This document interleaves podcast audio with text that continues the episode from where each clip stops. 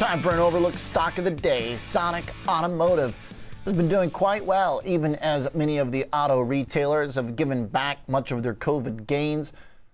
George Tsilis is on the case. After an upgrade today, George, it's on our radar. Higher by 2% on a down day for stocks. Why does this company deserve that special attention?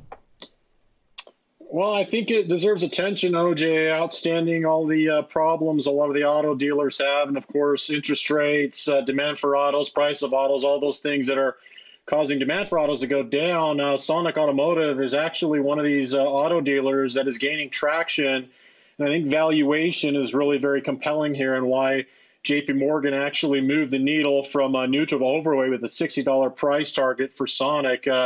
By some estimates, uh, they say that uh, Sonic Automotive here is about the sixth largest franchise new car dealership as well as combined used car dealership.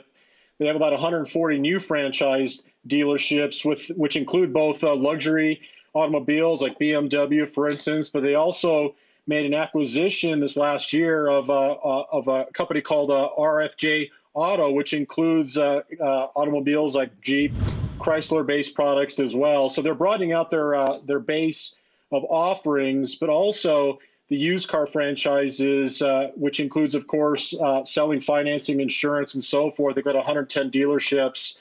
And lastly, the, the other thing about their business is they're competing with Carvana, but not in the same sense. Now, Carvana, I know a lot of people have talked about Carvana and think it's cheap. It's actually not cheap still even though that stock is down, I mean, if you look at that one in the last six months, down 80%. I actually looked year to date, Carvana's down yeah. over 90%. Exactly. Because they have a Killed. business model that's very expensive. Now, one of the things uh, about Sonic that is unique is they're starting to move into and encroach on Carvana's market share, but they actually have centers or locations. They don't deliver right to your door, but they have about 46 uh, pickup centers. Again, which is close to the dealership networks, which are also close to their uh, auto auctions as well.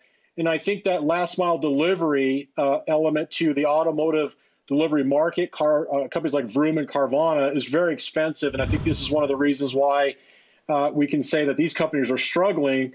Whereas we can see Sonic through their EchoPark division has these pickup locations, which are regionally and centralized located near their dealerships and wholesale inventory. It's a much more cost effective way to deliver uh, cars to the consumer.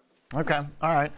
Uh, so, uh, uh regionally, uh, a big player in California. Um, I, I, guess that's what kind of separates some of these retailers is their actual geographic location. That's where some of the heavy e-commerce ones have tried to disrupt, but it seems like it's come at too much of a cost in the case of Carvana here uh, versus maybe just kind of a more typical uh, approach of an auto dealership, which seems to be working as opposed to all this kind of futuristic, fancy stuff some of the others are trying to do.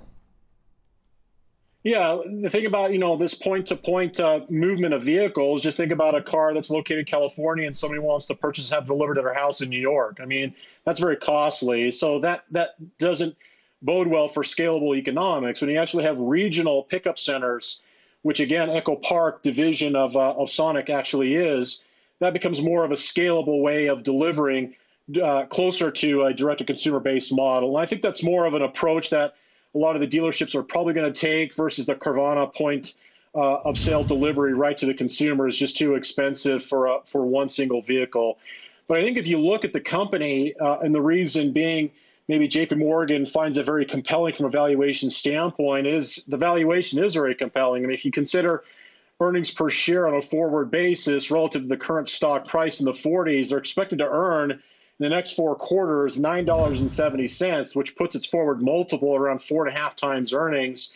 But the other thing is, I noticed, OJ, if you were to take a balanced uh, I guess, basket of auto dealers, including Lithia, AutoNation, CarMax, uh, and if you look at Sonic, uh, their price to operating cash flow, it's trading around six times that, whereas AutoNation's around six times uh, uh, operating cash. Therefore, you actually see both the stocks trading very similarly, if you will, at least on the last six months basis. We talked about liquidity preference, OJ, from a micro level. Operating cash is really key. And I think this uh, company has proven that it can run a very efficient business despite the fact that gross margins are about 15% and its net income margin is only about 3%. That's a very thin margin that they're working with, but they're able to, of course, do it at an operationally efficient capacity. And I think that's one of the reasons why this company is getting an upgrade by JP Morgan, but also the reason why it is actually performing much better than the traditional large uh, new and, of course, used car uh, dealership company CarMax that we're very familiar with. I went and looked at their operating cash, and it was actually negative in the last four quarters, whereas Sonic has been improving. And so I think that's why we're seeing, uh, you know, institutions preferring, even though the automobile market is quite challenged right now, there's still a preference and an investable case for return on equity for those companies that are operationally efficient, and this is one of these names. All right.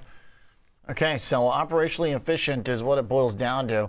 Kind of reminds me of our conversation yes. with our guest at the top of the show about small to mid cap companies and the need to find just basic, straightforward, financially stable businesses. They don't need to be fancy as long as they've got enough of a moat. And it seems like that either regionally or just maybe financially, they stand um, uniquely compared to their peers in a very competitive market.